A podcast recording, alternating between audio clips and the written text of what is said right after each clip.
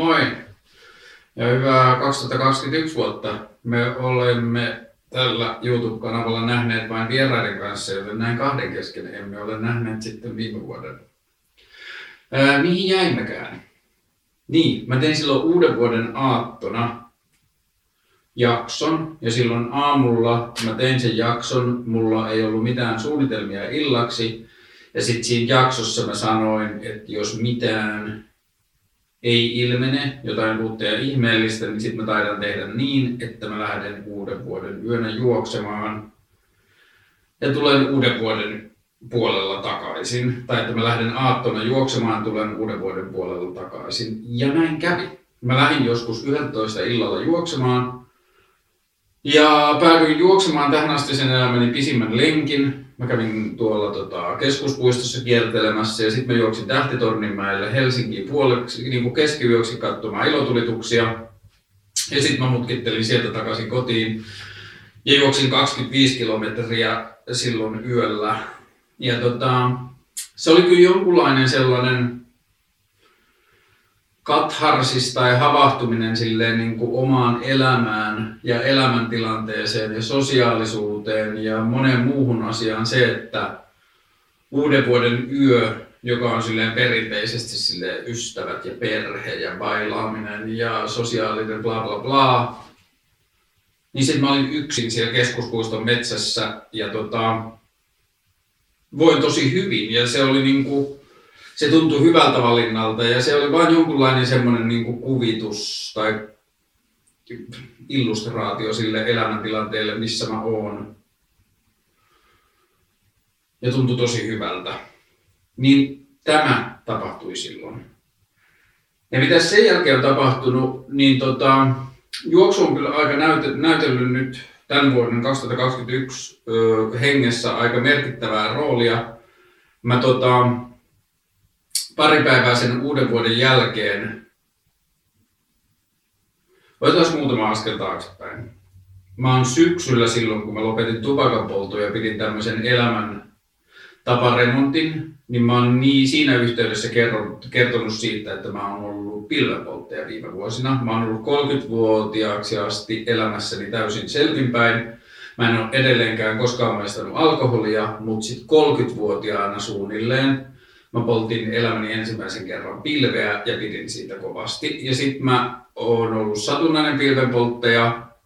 Ja sitten kolme vuotta sitten mä kävin läpi avioeron ja muutin omilleni. Ja olen viettänyt ison osa arjestani yksin. Ja sitten mä oon ollut enemmän tai vähemmän tasaisen satunnainen, satunnaisen tasainen pilvenpolttaja. Ja tota, pitänyt pikku silloin tällöin. Ja sitten mä pidin syksyllä sen kahden kuukauden breikin ja huomasin siitä mukavia seurauksia. Öö, minkä nyt haluaisin eniten kiinnittää huomiota? Hmm. Se, mikä oli ehkä kiinnostavinta siinä pilvenpolton tauottamisessa tai pilvenpolttopreikin pitämisessä oli se, että silloin aikoinaan, kun mä oon alkanut polttaa pilveä vuosia sitten, niin musta tuntuu, että se antoi mulle jotain sellaisia asioita, joita mä olin vähän niin kuin tietämättäni kaivannut tai joista mä nautin suuresti. Semmoista tota, mm, jonkinlaista semmoista niin kuin minän tai sellaisen minuna olemisen vahvistumista. Mä kuvasin sitä silloin vuosia sitten, kun mä tutustuin kannabikseen, niin mä kuvasin sitä mun ystävälle siitä, että musta tuntuu, että mä menin takaisin tai lähemmäksi sitä, joka mä olin ollut niin kuin myöhäisteininä tai silloin joskus nuorempana ennen kuin maailma ja sen vaatimukset ja koulut ja parisuhteet ja ää, aikuisuus ja vanhemmuus ja ammattilaisuus ja työntekijyys ja kaikki tollaset, niin ennen kuin ne oli alkanut muokkaamaan musta jotakin, mitä mun pitää olla, niin mä olin kokenut olevani tietynlainen tai musta oli ollut tiettyjä piirteitä, joista mä olin ollut ylpeä tai joista mä olin pitänyt itsessäni, niin musta tuntui silloin kun mä olin polttaa pilveä, että se pilvi niin kuin rohkas ja antoi mulle lupaa ja tilaa olla enemmän sellainen. Ja mä löysin semmoista niin kuin tietynlaista leikkisyyttä takaisin ja semmoista riemullisuutta ja ehkä vähän semmoista niin kuin, en mä halua sanoa vastuuttomuutta, mutta kuitenkin semmoista niin kuin, niin kuin hyvän tuulista hälläväliä asennetta ja sitten ehkä vielä niin kuin tärkeämpänä psykologisella tai semmoisella henkisellä puolella niin rohkeutta kyseenalaistaa asioita ja rohkeutta mennä omissa ajatuksissa pidemmälle ja kysyä, että mitä ne ajatukset ja kelat todella tarkoittaa. Ja Musta tuntuu, että kannabiksella oli tosi paljon merkitystä siihen, että miten mä käsittelin omaa jumalasuhdettani ja uskonnosta lähtemistä ja uskonnollista kasvatusta ja mun todellista niin kuin, omaa henkilökohtaista suhdetta taivaaseen ja helvettiin ja syntiin ja yleisesti ihmisenä olemiseen ja maailmankuvaan ja haaveisiin ja unelmiin ja tosi moniin sellaisiin asioihin. Ja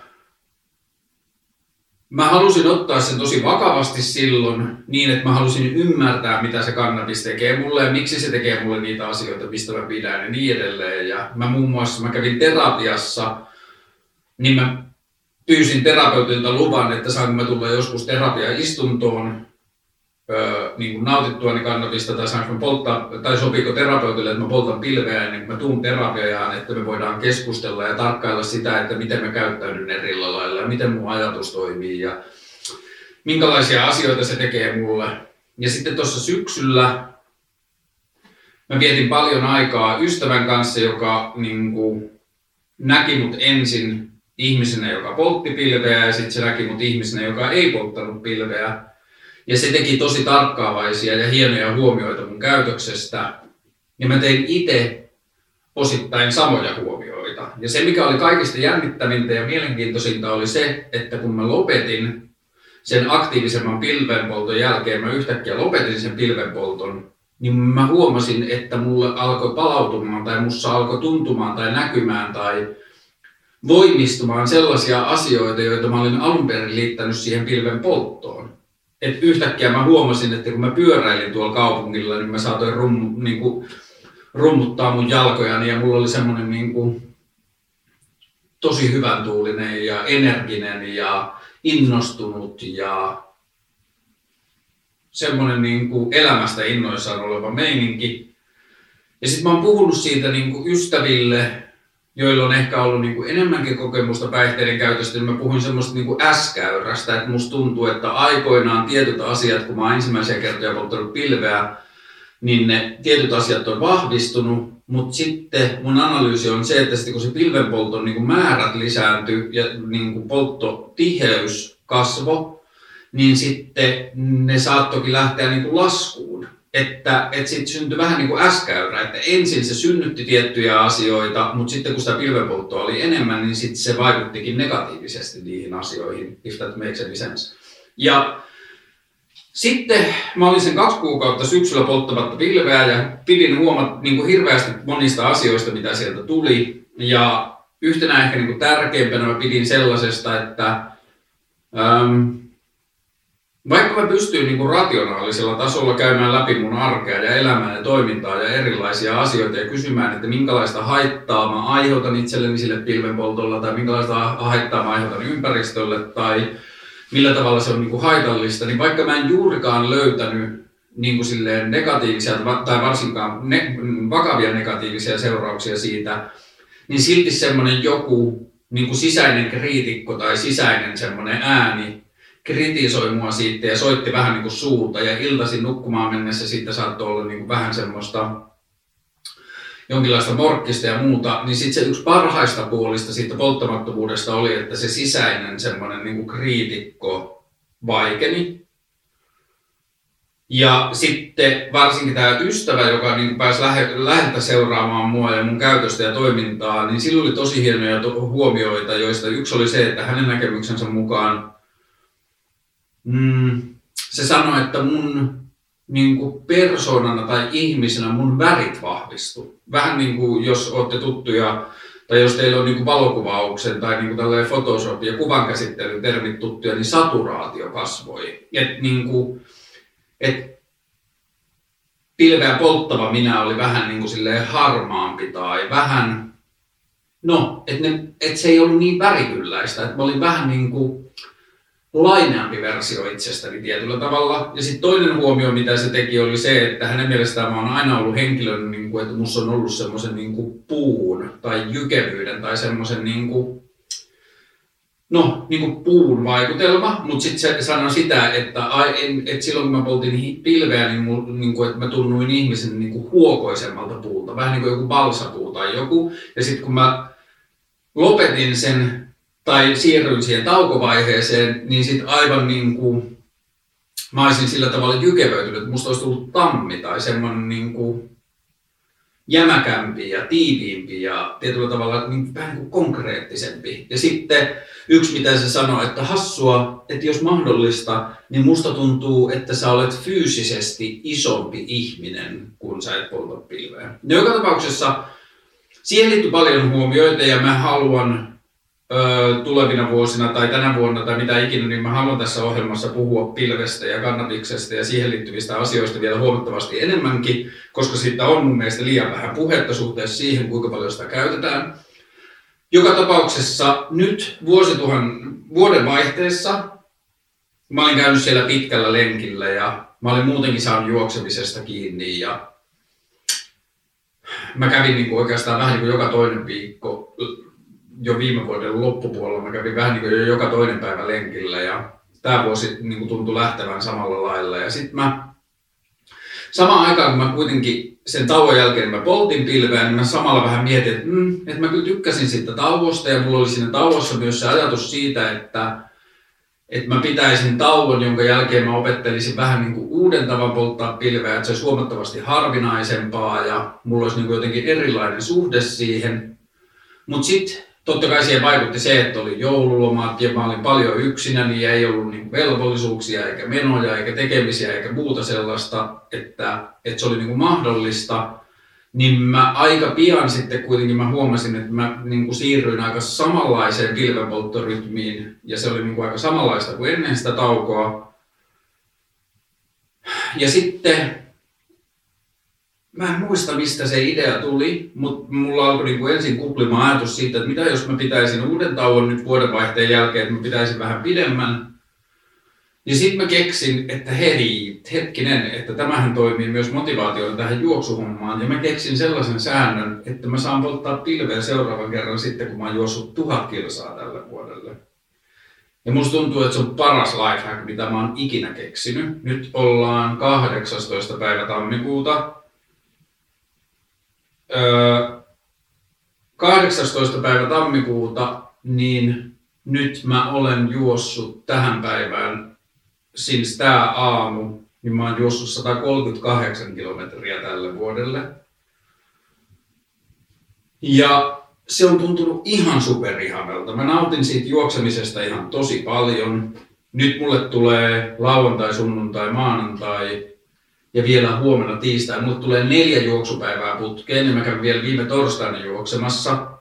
Eli mulle tulee viisi juoksupäivää kuuden päivän sisään, joka on aika paljon ja saattaa olla jopa liikaa ja mä tiedän, että mun ei pidä juosta näin tiheästi, mutta tässä oli nyt sellainen, että oli ystävä, joka on lähdössä pois Suomesta ja mä olin sovittu sen kanssa, että me käydään juoksemassa. Mä olin sopinut toisen ystävän kanssa, että me käydään juoksemassa ja mulla oli saunavuoro eilen, niin mä halusin käydä juoksemassa bla bla bla. Niin sitten mä ajattelin, että okei, että mä nyt juoksen neljänä päivänä putkeen tutkiakseni, että miten mun keho reagoi ja miten mä jaksan ja niin edelleen. Ja mä ilmoittauduin alustavasti toukokuulle Rukalle sellaisen Nats-karhukierrosjuoksuun 55 kilometriä. Siellä on lyhyempiä ja pidempiä juoksuja, mutta mä ajattelin, että se 55 kilometriä polkujuoksua on nyt mulle se semmoinen niin kuin tarpeeksi kunnianhimoinen, mutta silti mahdollinen tavoite.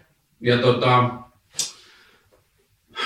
mä oon siis, äh, mä en tiedä, mä en kuinka ja monisanaisesti ja millä tavalla mä osaan kuvailla, mutta mä oon nauttinut siitä juoksemisesta ihan suunnattomasti mun kunto on kasvanut sen juoksun kanssa kohisten. Niin kuin eilen illalla esimerkiksi sunnuntaina ennen saunaa, niin mun ystäviä oli Kaivarissa laskevassa pulkilla. Sitten mä vaan keksin, että joo, mä lähden moikkaamaan niitä ja mä juoksin kaivopuistoon ja sitten mä laskin niiden kanssa vähän aikaa mäkeä ja sitten mä juoksin mutkan kautta takaisin kotiin ja sitten mä piirsin sen reitin kartalle ja sitten tuli melkein 14 kilometriä ja mä kävin viime viikolla kaverin kanssa juoksemassa ja sitten tuli 18 kilometriä ja mulla on nyt niin kuin, jouluaattona mä kävin juokseen 22 kilometriä ja uuden vuoden aattona 25 kilometriä ja niin edelleen. Ja joka lenkki on eri suuntaan ja siinä on niin kuin, erilainen meininki. Ja musta tuntuu, että mä oon löytänyt jonkun semmoisen jutun, jossa se juokseminen on mulle lähempänä skeittausta kuin urheilua tai lähempänä jotain niin kuin musiikin soittamista kuin urheilua, että se ei ole niin kuin, se ei tunnu suoritukselta, se ei tunnu vaatimukselta, se ei tunnu siltä, että sitä pitää tehdä. Mä en tee, jos ei mua kiinnosta. Meiltä, niin kuin, että vaikka mä olisin illalla päättänyt, että mä lähden aamulla juoksemaan, ei ole aamulla semmoinen fiilis, niin sitten mä vaan skippaan sen. Mä en ole velkaa kellekään. Ja tää on kyllä ihanaa. Ja tota, sitten nyt mua naurattaa koko ajan se, että kun se tuhat kilometriä, minkä mä laitan itselleni rajaksi, niin se on aika paljon. Et se, se, se ei niinku tapahdu silleen hetkessä. Niin sit ihan sama kuinka, varsinkin nyt alussa, nyt mä oon ollut niin kuin mitä liet taas niin kuin joku pari viikkoa polttamatta sitä pilveä, niin sitten nyt alussa varsinkin ne niin kuin, aivot tykkää siitä ajatuksesta, että mitä enemmän mä juoksen, niin sitä lähempänä se on, että mä niin kuin voin polttaa uudelleen pilveä, mutta sitten mä samaan aikaan tiedän, että tuhat kilsaa on niin iso määrä, että ei sitä voi ajatella tuolla tavalla, että se niin kuin tulee sitten, kun se on tullakseen, mutta sit, sitten niin mua naurattaa tai huvittaa se, että miten mä oon löytänyt tavan huijata aivoja, niin mä vastaan nopeasti tuohon yhteen viestiin. Yhden merkin verran, niin mä saan mielen rauhan.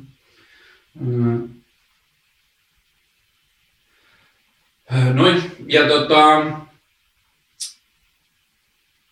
tää, mä en tiedä mitä tästä on niinku irrotettavista, irrotettavissa ihmisille tai niinku, onko tässä jotain universaalia,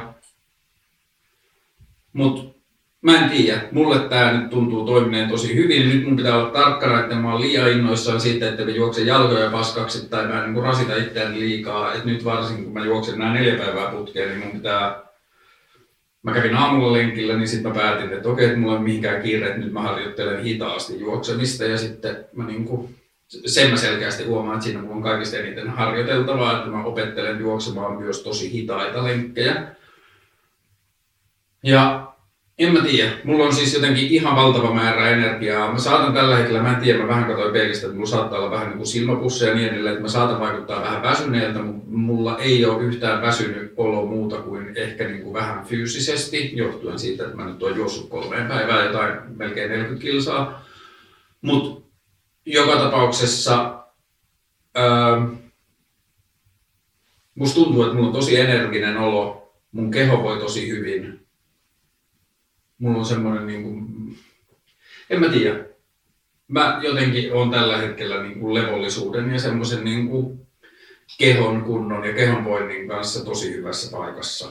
Ja tota, sitten pilvenpoltosta vielä, mä olin joskus aikaisemmin päättänyt, että mä puhun pilvestä tässä ohjelmassa vasta sitten, kun mä oon valmis polttamaan sitä tässä ohjelmassa mutta sitten se luontevasti jotenkin syksyllä tulikin puheeksi semmoisena jaksona, kun mä olin tauolla, niin kuin mä olen nytkin, niin sitten ehkä joskus loppukeväästä tai kesällä, milloin ikinä mä saan sen tonnin täyteen juoksua, niin sitten mä teen varmaan semmoisen jakson, jossa mä puhun niin kuin laajemmin siitä niin kuin kannabiksesta ja kannabiskulttuurista ja kieltolaista ja siitä, että kannabis laitetaan huumeiden kulhoon ja yleisesti huumeista ja huumeiden vastaisesta sodasta ja kaikesta siitä. Ja sitten mä varmaan teen sellaisen jakson, jossa mä myös, pol, jossa mä myös niin kuin poltan pilveä.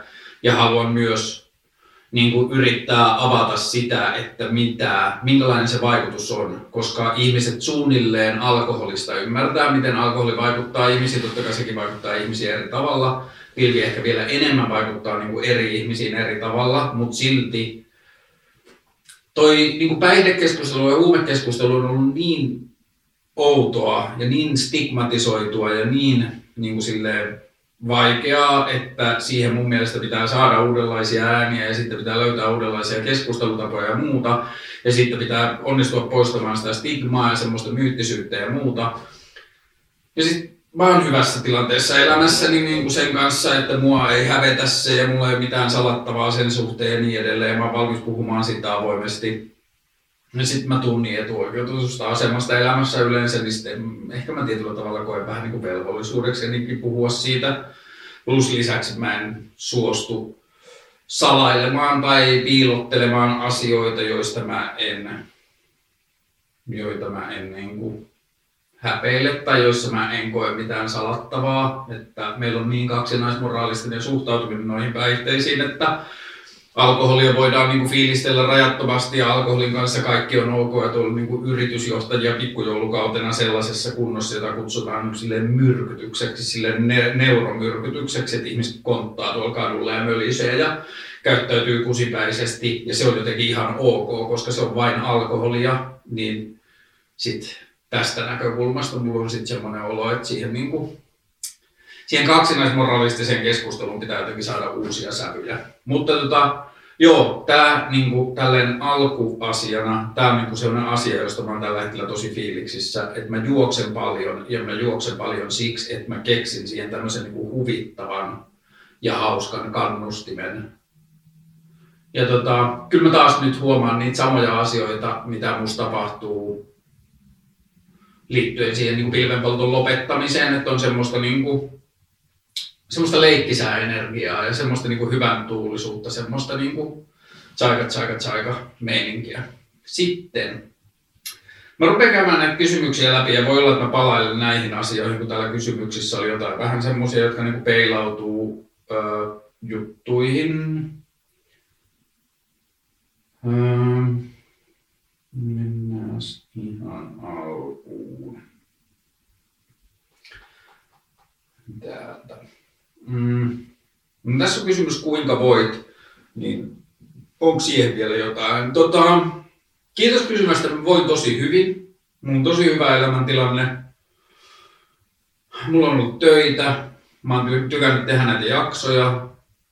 Mm, tässä uuden vuoden alkupäivinä mun koti meni tosi paljon eteenpäin. Mä sain uuden lampun, joka ei näy tässä, mutta se näkyy noissa Iisak ja Lauri-jaksoissa laajassa kuvassa uuden olohuoneen lampun, jossa on tosi kaunis valo ja se toimii näissä studiohaastatteluissa paljon paremmin. Mä tykkään siitä tosi paljon.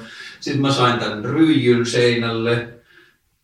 Mä sain vuorivalokuvan. Makuuhuoneeseen tuli uusia asioita. Mun koko koti jotenkin silleen, niin kuin löysi niin kuin vielä viimeisiä kierroksia paikkaansa, tai ei viimeisiä, mä haluan, että ei tämä koskaan valmis, että tämä niin elää ja kasvaa koko ajan.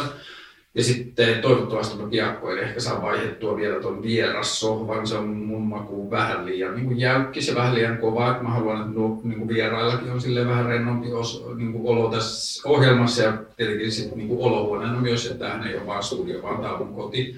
Niin sitten jos mä vaikka mun lasten tai ystävien kanssa katson telkkaria, niin mä haluan, että toi toinenkin sohva on vähän löhöttävä. Niin se oli tosi kiva, että tämä koti meni eteenpäin. Sitten, mm, en mä tiedä, mulla on yleisesti ottaen vaan nyt jotenkin silleen, mä oon hyvässä elämäntilanteessa. Ja mä luen kirjoja ja mä oon nähnyt ihmisiä vähän ja mm, oon myös kokenut ehkä vähän ehkä mä puhun tästä vähän syksylläkin, mutta niin kuin sitä, että tämä koti on tuntunut vähän tyhjältä välillä ja niin kuin on ollut vähän semmoista niin kuin yksinäisyysasiaa. Sitten hassusti samaan aikaan uuden vuoden yönä, kun kaikki muut lainausmerkeissä, kaikki muut ovat jossakin juhlimassa sosiaalisesti vuoden vaihetta niin kuin jossain juhlatilanteessa ja muuta, ja mä oon yksin jossain metsässä juoksemassa, niin se taas ei tuntunut yhtään yksinäiseltä. Mutta sitten nyt vähän välillä iltaisin tämä koti on tuntunut vähän yksinäiseltä tai on ehkä vähän niin kuin silleen kaivannut jotain ihmistä tai niin kuin, olisi ollut kiva, kun olisi jotain seuraa ja niin edelleen. Mutta tota, joo, yleisesti ottaen mä voin tosi hyvin. Mä en tiedä, onko mä koskaan voinut fyysisesti näin hyvin tietyllä tavalla, tai onko mulla ollut näin niin kuin silleen toimelias keho. Mä pidän mun kodista tosi paljon mä rakastan tätä lumen määrää ja sitä, miltä maailma näyttää. Tänä aamuna, kun mä lähdin vähän ennen yhdeksään juoksemaan, mä kävin pitkästä aikaa juoksen toi Arabian ranta ja Kumpula lenkin, niin aurinko nousi pikkuhiljaa ja niin edelleen. Oli ihan superkaunista. Ja tota, mm, tosi mielissään kyllä. Ää, sitten, onko mulla tuohon kuinka voit kysymykseen vielä jotain? Ei ehkä. Jos voisit palata menneisyyteen, niin mihin menisit ja miksi? Mm, liittyyköhän tämä mun oman menneisyyteen vai siis niin kuin maailman menneisyyteen yleisesti.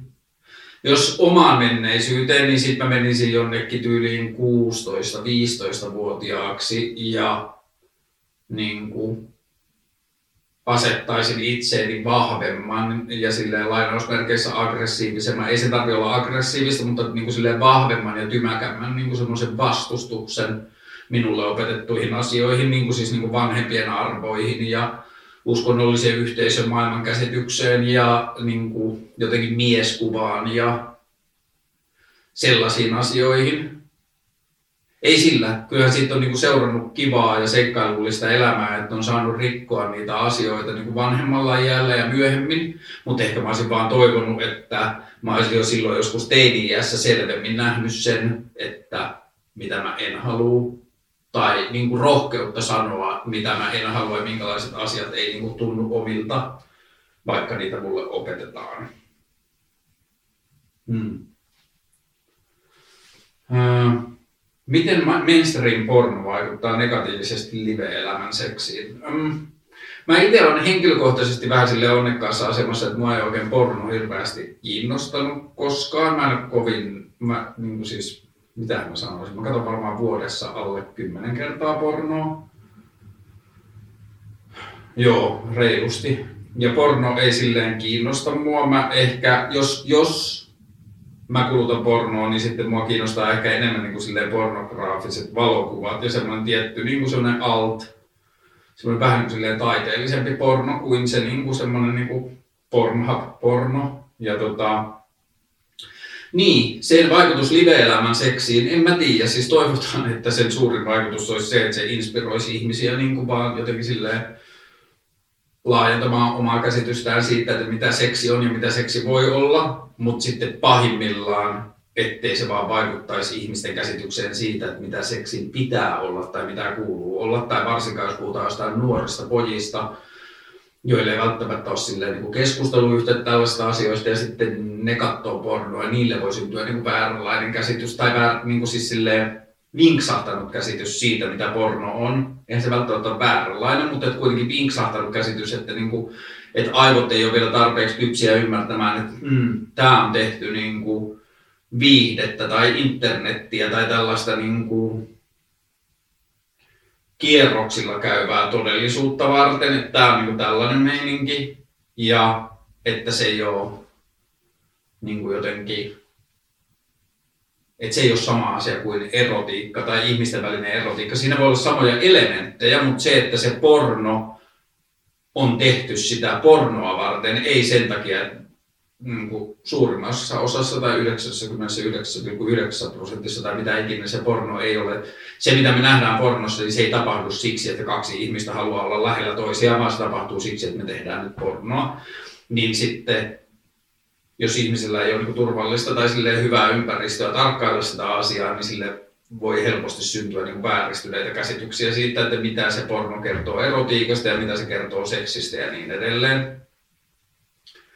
Ja niin, se on ehkä se pahin vaikutus, mutta sitten varsinkin tuollaisen niin eroottisen kuvaston ja tuollaisen niin paras vaikutus voi olla sitten se, että se voi niin kuin jotenkin silleen inspiroivasti ja ravistelevasti ja niin kuin jotenkin todellisuutta laajentavasti vaikuttaa siihen, että ihminen voi havahtua ja niin muistaa, muistuttaa itselleen sitä, että seksin ja erotiikan ei tarvitse olla vain jotakin tiettyä asiaa on lupa olla leikkisää ja on lupa tutkia ja on lupa niin kuin, mennä suuntiin ja toimia tavoilla, joista ei tiedä tai ei ole varma tai niin edelleen. Ja niin, kuin, et, niin en mä tiedä kuinka hyvin porno onnistuu siinä, mutta että kun seksin kuitenkin varmaan ei sen kuulu olla yhtään mitään, mutta että helposti niin kuin ehkä parhaimmillaan seksi on kuitenkin varmaan jossain määrin hauskaa tai silleen, että siinä on jonkinlainen leikkisyys läsnä ja niin edelleen.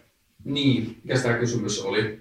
Ää, miten mainstream porno vaikuttaa negatiivisesti live-elämän seksiin? Niin, no varmaan se vaikuttaa negatiivisesti niihin niin kuin odotusten ja sellaisten harhakuvitelmien kautta, että olen nähnyt pornossa, että näin toimitaan, niin sitten luulen, että tämä on niin kuin se mitä seksiltä halutaan ja sitten toimitaan jotenkin. Niin kuin, ja ei tämä varmaan liity pelkästään poikiin, kyllä tämä nyt vain niin kuin ihan yhtä hyvin liittyä tyttöihin kanssa.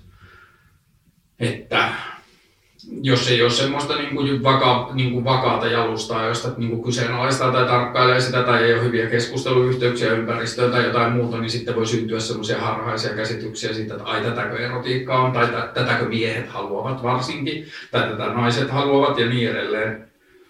Niin valheellisten ja virheellisten odotusten synnyttäjänä varmaan niin kuin pornon suurin negatiivinen vaikutus live-elämään seksiin voi olla. Joo, näin mä ehkä ajattelisin. Hmm. Mitä mieltä olet puoluejärjestelmästä? Miten olet valinnut puolueesi? No, en voi tietenkään olettaa, että kaikki katsois näitä ohjelmia tai kaikki olisi aina katsonut näitä ohjelmia tai niin kuin, mun pitää muistaa ja ymmärtää, että tulee uusia katsojia myös, mutta että ehkä se on yksi, sanotaan top kolme koko Karlen keskusteluohjelman tärkeimmistä tavoitteista on onnistua osoittamaan ja esittämään kulmia, näkökulmia ja näkemyksiä siihen, miksi puolue politiikka ja puoluejärjestelmä on niin perseestä kuin se mun mielestä on. Ja se vastaus kysymykseen, mitä mieltä olen puoluejärjestelmästä, niin vihaan sitä ja mun mielestä on maailman tyhmin ajatus, että demokratiaan Demokratia, jonka tehtävä olisi ratkaista ja löytää parhaita toimintamalleja maailmaan, niin perustuu kilpailuun ja varsinkin joukkueiden väliseen kilpailuun, jossa ne joukkueet yrittää luoda jonkun yhtenäisen ajatuksen, joka A on erilainen kuin muilla ja josta kaikki voimme olla samaa mieltä tämän joukkueen sisällä. Niin se on jotenkin täysin käsittämätön ajatus, että miksi ihminen, joka on autoista tiettyä mieltä, olisi oman viiteryhmänsä kanssa, kaikkien kanssa samaa mieltä jotenkin siitä, että miten työelämä järjestetään. Ja se on mulle niin kuin täysin käsittämätöntä, että miten vähän sitä kritisoidaan vieläkään. Ja tämä on niin kuin varmaan yksi isoimpia niin kuin ehkä itselleni määrittämiä tehtäviä tai haaveita tai unelmia tai motivoi, motivaattoreita tai silleen ra, niin kuin ajoavia voimia mun elämässä on se, että mä yritän tehdä kaikkeni sen eteen, että mä voisin omalta osaltani luoda kyseenalaistavaa kulttuuria puoluepolitiikan ympärille ja lyödä kiiloja sen niin kuin rakenteisiin. Tästä oli hyvä esimerkki nyt viime viikolla varmaan Hesari kirjoitti kokoomuksen sisällä niin kuin riitelevistä jostain, tai niin kuin silleen, että kokoomus miettii jotain strategiaansa tuleville, niin kuin tuleviin vaaleihin, niin sitten siinä oli Mä en edes muista niitä kaikkia, mutta et siinä oli vaan silleen, että kokoomus on niinku huomannut, että heidän täytyy niinku kannatuksensa varmistamiseksi, niin heidän täytyy nyt vähän niinku nojata silleen konservatiivisiin arvoihin ja heidän täytyy puhua autoilijoiden, puo, niinku, autoilijoiden tilanteen puolesta ja bla bla bla. Niinku, siis siellä oli sellaisia asioita, joista niin kuka tahansa aikuinen voi helposti sanoa, että tämä ei ole kestävää, tämä ei ole asia, jonka puolesta meidän kannattaisi taistella enää 2021, että maailma on menossa tiettyihin suuntiin, joita, niin kuin, jotka tulee vaikuttamaan meidän arkeen, niin silti nämä samaiset aikuiset ihmiset, jotka tietää ja ymmärtää, minkälaisia niin kuin, muutospaineita ja muutosvaatimuksia maailmaan kohdistuu, niin ne päättää valita strategiaksi, strategiaksi jotkut konservatiiviset ajatukset vain siksi, että sillä pärjää vaaleissa. Ja tämähän ei ole pelkästään niin kuin, tämähän ei ole perseilyä, johon vain joku kokoomus pystyy. Siis ihan yhtä hyvä esimerkki on vaikka vihreiden ydinvoimavastaisuus vastaisuus menneenä vuosina. Mä en sano sitä, etteikö ydinvoimaa olisi ollut syitäkin vastustaa, mutta että se, että vihreät päätti jossain vaiheessa, että yhteiskunnassa on paljon ihmisiä, jotka pelkäävät ydinvoimaa, niin se on meidän poliittinen, niin kuin meidän poliittinen tuotelupaus on se, että me vastustetaan ydinvoimaa riippumatta siitä, onko se relevanttia tai ei. Tai jos me puhutaan päästöttömistä energiamuodoista, niin meidän tuulivoimalat tai meidän aurinkovoimalat ei välttämättä vielä pysty tuottamaan niitä energiamääriä, mitä me tarvitaan. Ja mä en sano, mulla ei ole tarpeeksi tietämystä, mä en sano, että ydinvo- mä en ole niin ydinvoiman kannattaja per se. Mun pointti on vaan se, että me ei voida poliittisista syistä vastustaa jotain asiaa siksi, että se on kannattava poliittinen muuvi vastustaa jotain, tai että se tekee vihreiden puolueen brändistä ymmärrettävämmän kuin me johdonmukaisesti vastustetaan ydinvoimaa.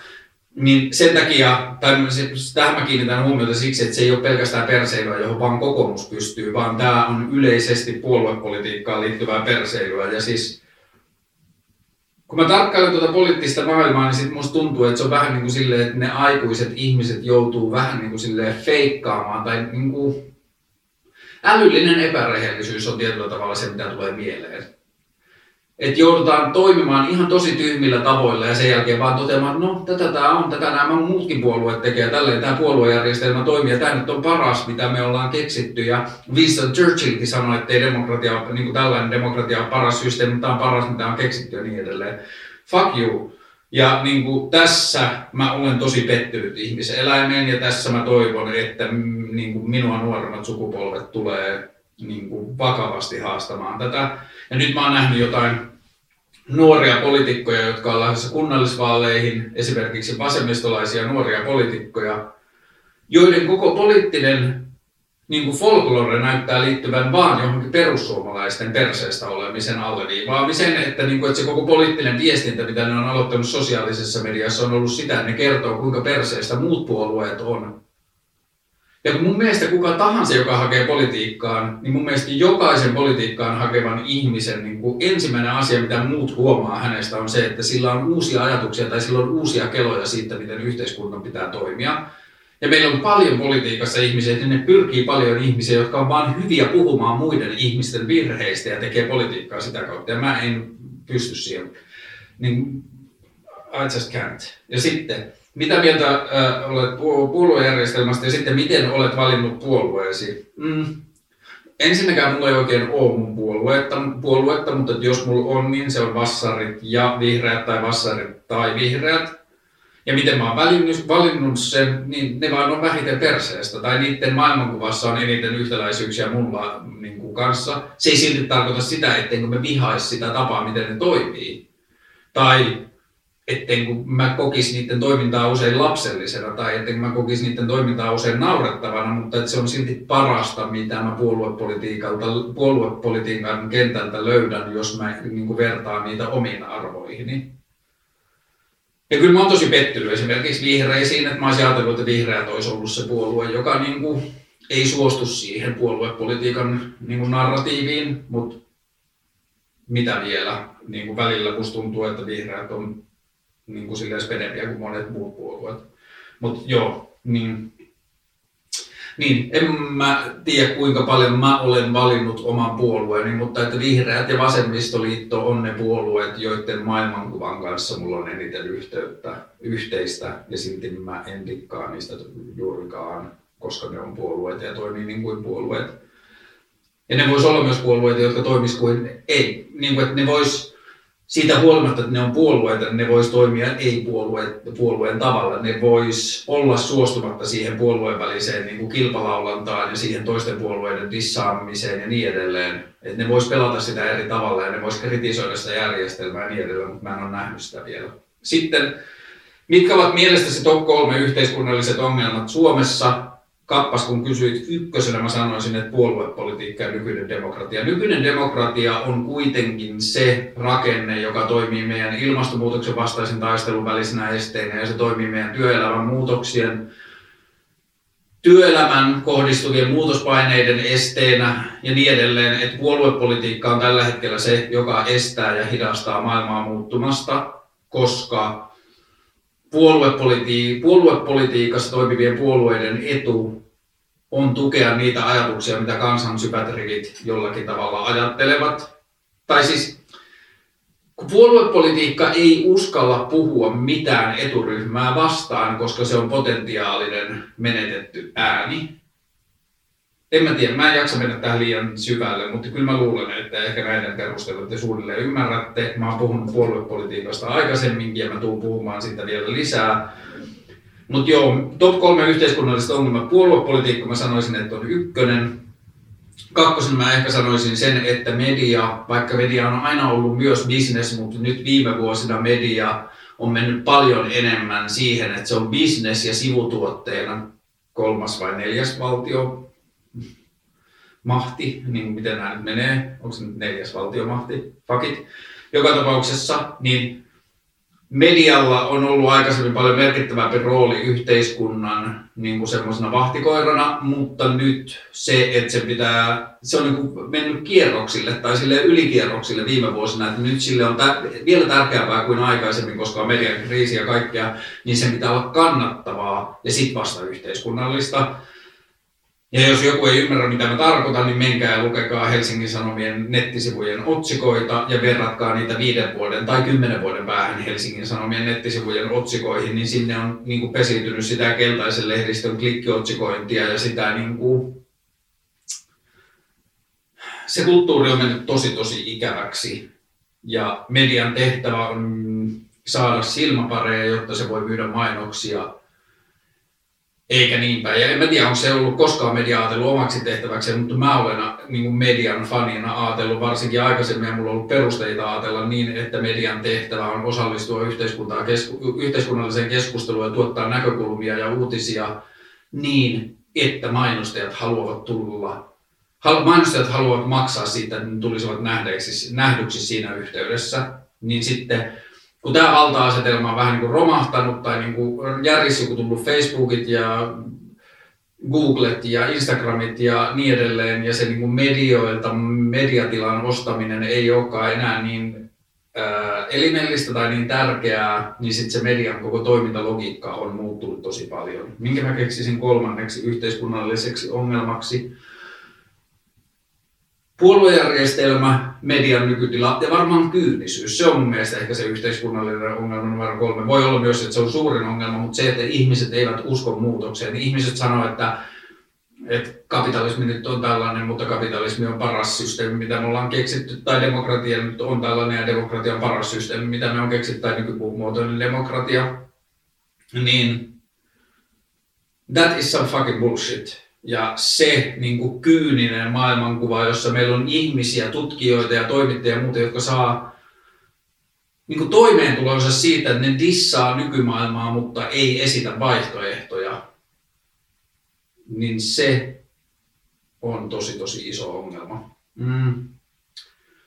Sitten täällä on kuolemanpelko aiheena. Kuolemanpelosta eroon pääseminen, mä sanoisin, että on suurin lahja, mitä mä oon onnistunut itselleni elämässäni antamaan. Ja se on liittynyt varmaan alun perin sitten uskonnosta lähtemiseen, koska mä oon pystynyt silloin havainnoimaan sitä, että haa, että monet asiat kuolemaan liittyvät pelot tai huolet tai jännitteet, mitä mulla on ollut, on liittynyt siihen, että mä oon vielä jollain tasolla uskonut siihen, että kuoleman jälkeen olisi mahdollisuus jostain helvetistä tai jostain ikuisesta kiirastulesta, jostain niin kuin jatkuvasta kärsimyksestä.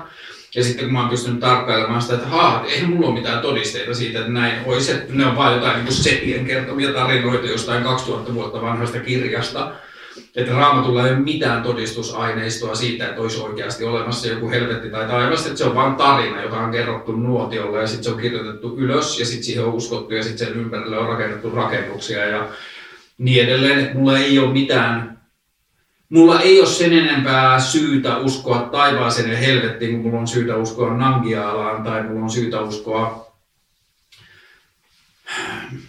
mihin tahansa, niin se oli niin kuin ensimmäinen pykälä siinä kuolemanpelossa, että ei, että ei ole syytä uskoa, että olisi joku helvetti kuoleman jälkeen. Hyvä, mä voin siivota sen pois. Mutta sitten se seuraava oli se, että haa, kun mä kuolen, niin mä en tiedä siitä mitään. Kuollut ihminen ei tiedä olevansa kuollut, se ei osaa surra sitä kesken jäänyttä elämää tai kesken jääneitä kokemuksia tai kokematta jääneitä kokemuksia ja niin edelleen että kuollut ihminen ei kuolemastaan kärsi. Ja sitten toisekseen, jos mä kuolen, niin X ajan päästä ne ihmiset, joiden elämään mun kuolema on vaikuttanut negatiivisesti, niin kyllä ne pärjää. Kyllä ne niin pääsee siitä yli, että niin kuin, ne tulee kokemaan paljon muita upeita ja ihania asioita elämässään.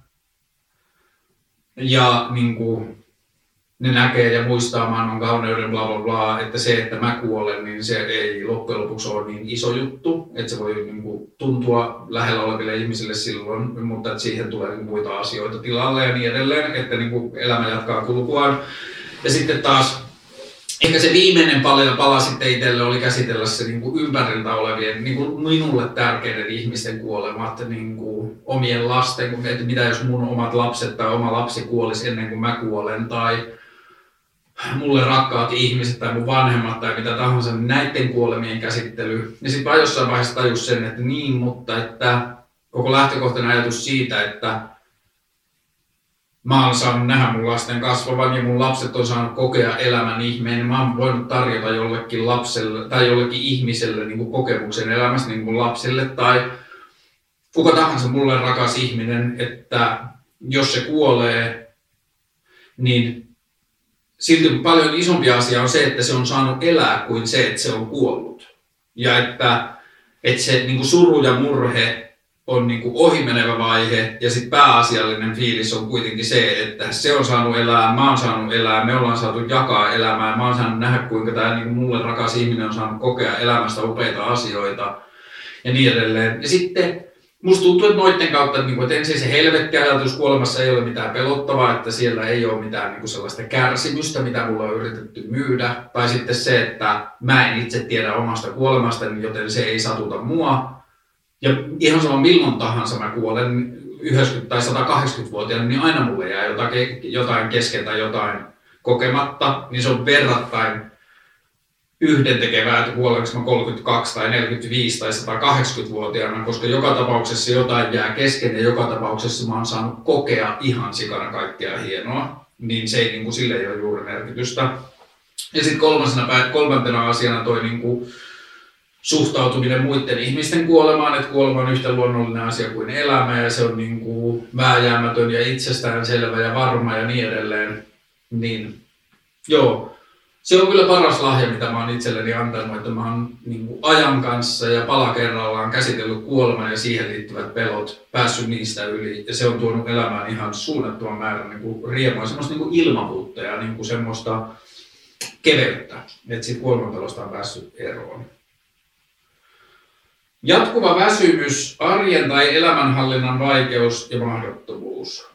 Jatkuvaan väsymykseen mulla ei oikein ole välttämättä ehkä niin sanottavaa, koska mulla ei, mä en ole ihan varma, onko mulla siitä kokemusta. Voi olla, että on, ja sitten se jatkuva väsymys on varsinaisesti ollut se syy, miksi mulla on ollut vaikka elämä joskus perseestä, tai niin kuin joku elämän tilanne perseestä, ja mä en ole vaan ymmärtänyt sitä. Mutta Mä en ole kyllä ehkä tiedostanut sitä, mutta että sitten arjen tai elämänhallinnan vaikeus kautta mahdottomuus, niin mä en tiedä kuinka isossa osassa tämä on siitä kiinni, mutta mä sanoisin, että jos tuntuu, että on arjen ja elämänhallinnan vaikeutta ja mahdottomuutta, niin mä niin kuin kehottaisin, että ensimmäisenä tarkistaa sen, että elänkö mä sellaista elämää, jota mä haluan elää vai yritänkö mä toteuttaa muiden ihmisten ääneen sanottuja tai mun olettamia ääneen sanomattomia tavoitteita. Yritänkö mä pärjätä muiden ihmisten mittareilla? Yritänkö mä saada sen ammatin, jota mun vanhemmat mulle toivoisi, että jos mun vanhemmat haluaa, että mä oon lakimies tai lääkäri, niin opiskelenko mä tai teinkö mä jotain, niin kuin, onko mä duunissa työssä, jota muut ihmiset arvostaa, mutta mä en varsinaisesti arvosta ja niin edelleen. Koska toi arjen ja elämänhallinnan vaikeus ja mahdottomuus, niin se voi helposti tulla siitä, että meidän elämä on raiteilla tai menossa suuntaan, johon me ei itse uskota. Se ei niin ole meille itselle tärkeää. Ja sitten me yritetään toteuttaa muiden tärkeitä asioita, niin se voi olla niin kuin perseestä. Ja jos sen asian saa niin kuin kuntoon, niin sit siitä voi tulla tosi paljon riemua ja niin kuin sellaista. Mutta sitten siinä pitää niinku uskaltaa se pettymyksen tuottaminen ja odotusten pettäminen ja niinku kaikki se. Ja se voi olla kyllä tosi antoisaa ja siihen kannustaa. Mutta sitten arjen ja elämänhallinnan vaikeuteen ja mahdottomuuteen vielä, niin varmaan se tärkeä kysymys on, että mitä mun elämässä on sellaisia asioita, joihin mä en oikeasti usko tai joita mä en halua tehdä tai joihin mä oon vaan ajautunut Ja siis semmoinen niin kuin tietynlainen minimalismi siitä, että mitä asioita mä oikeasti arvostan elämässä ja mitä asioita mä haluan toteuttaa ja mitä kohti mä haluan mennä ja niin edelleen, minkä puolesta mä haluan taistella, niin siitä pitäisi jonkinlaista yksinkertaistumista kuitenkin tulla. Mä ajattelen. Sitten täällä on black metal ja uskonnon vastaisuushommat ja sitten tuli vähän DMS jotain niin kuin lisätietoja, niin pitää tarkistaa, oliko siinä. Mm. Kysymyksenä kiinnostaisi suhtautumisesi black metalliin yleisenä laajempana aiheena sekä keskustelu antikristillisyydestä kautta uskonnollisten valtionrakenteen vastustamisesta. Öm, black metalhan on tietenkin niin kuin se on kahta asiaa, kun se on sekä musiikkia että se on filosofiaa. Ja sitten niin satanismin filosofiasta, vaikka mä nyt olen yrittänyt sitä penkoa jonkun verran ja on aina ollut niin ehkä jossain määrin kiinnostunut tuollaiset niin jostain okkultisista keloista ja muusta, mutta että ehkä mä oon ollut kuitenkin enemmän kiinnostunut siitä semmoisen niin larppina enemmän kuin varsinaisesti filosofisena ajatuskehikkona. Koska mulla niin kuin satanismin ja niin kuin saatanapalvelunnan ja sellaisen niin kuin kaiken tuon niin kuin mörkin niin kuin ristiväärinpäin ongelma on se, että jos mä oon ymmärtänyt oikein, niin siinä kuitenkin uskotaan johonkin kristilliseen maailmankuvaan, jossa on saatana, jota, jo, niin kuin, jota kannattamalla vastustetaan Jumalaa tyyppisesti. Mutta kun mä en itse usko siihen koko kristilliseen kelaan, mä en usko, että on Jumalaa, mä en usko, että Jeesus käveli vetten päällä, mä en usko, että Jeesus kuoli meidän syntiemme puolesta ristillä ja niin edelleen. Mä en usko, että oli Lucifer-niminen enkeli, joka kääntyi pahalle puolelle, tai mä en usko, että on Belzebub, tai mä en usko mihinkään siihen ja ne kaikki on mulle vaan kuvastoa ja folklorea ja narratiivia, niin joo, totta kai se on musta kiehtovaa. Mun mielestä pentagram on kauniimpi esine kuin ää, risti tai risti väärinpäin on kiehtovampi kuin risti oikeinpäin tai musta niin kuin, bla, niin kuin se blackis estetiikka on mun mielestä paljon viehättävämpää. Ei sillä on kyllä paljon kaunista kristillistä taidetta, että niin kuin, ei sitä voi sanoa mustavalkoisesti tai mustasti. Mutta joka tapauksessa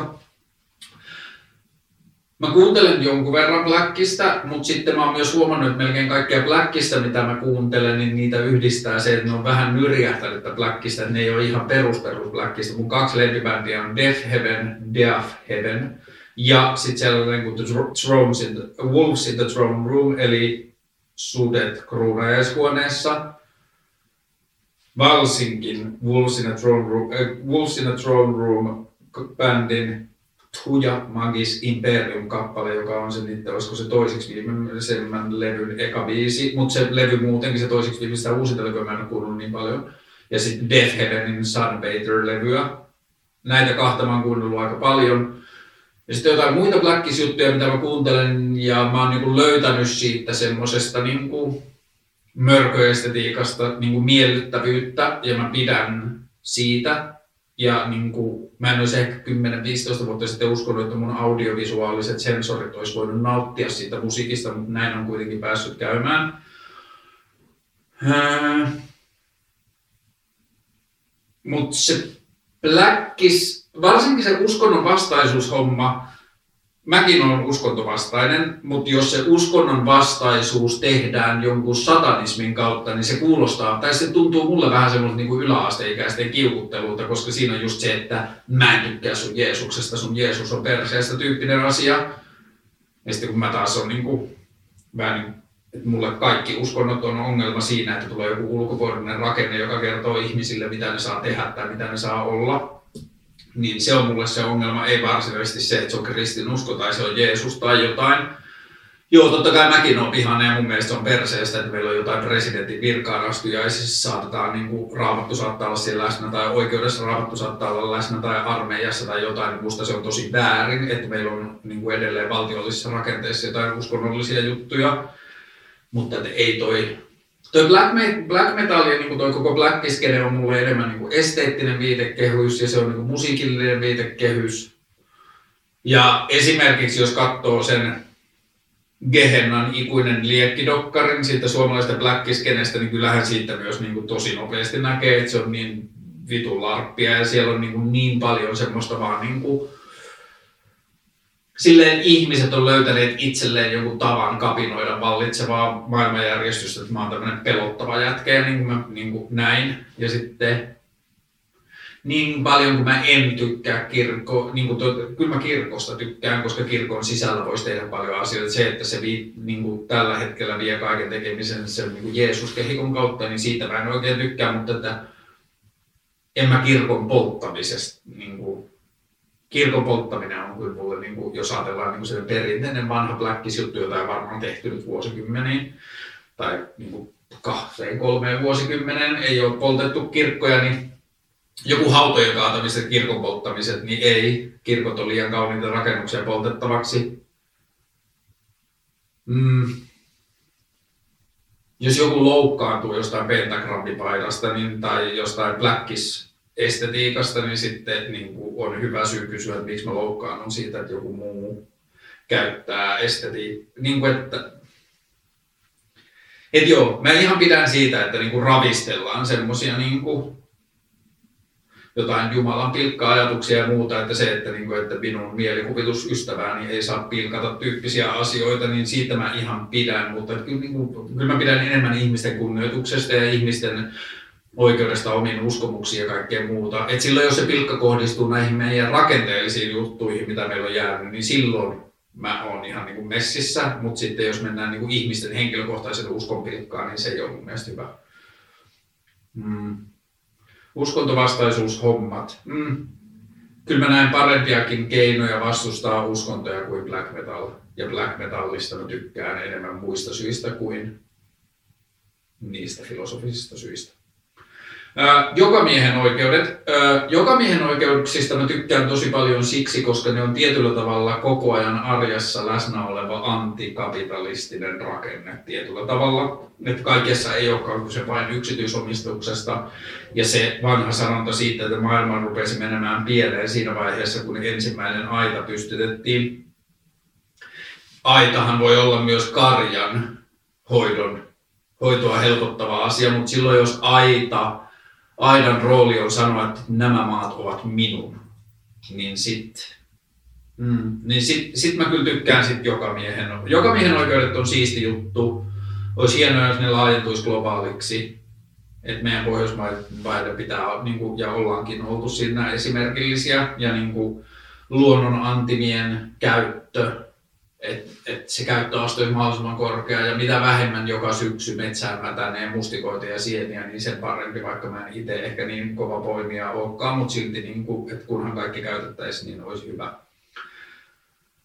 Sitten oli kaksi eri kysymystä mun suhteesta ruoanlaittoon ja kokkaanko paljon ja onko kiinnostunut. Kyllä mä oon kiinnostunut ruoanlaitosta. Mä laitoin enemmän ruokaa silloin, kun mä asuin perheyhteydessä, että oli vaimo ja lapset ja oli niin se perhejuttu, niin silloin mä kokkasin enemmän itselleni. Mä oon ollut vähän huono kokki. Aina välillä mä innostun ja mä pidän siitä ja sitten mä kokkaan joskus liian harvoin ystävilleni. Lapsille mä teen aika niin kuin tylsän yksinkertaisia ruokia, mutta jos mun pitää sanoa yksi ruoka, josta mä dikkaan ja jota mä tykkään myös tehdä, niin mä teen sellaista pastaa, että sipulia, valkosipulia, parsakaalia, chililastuja, kylmäsavulohta.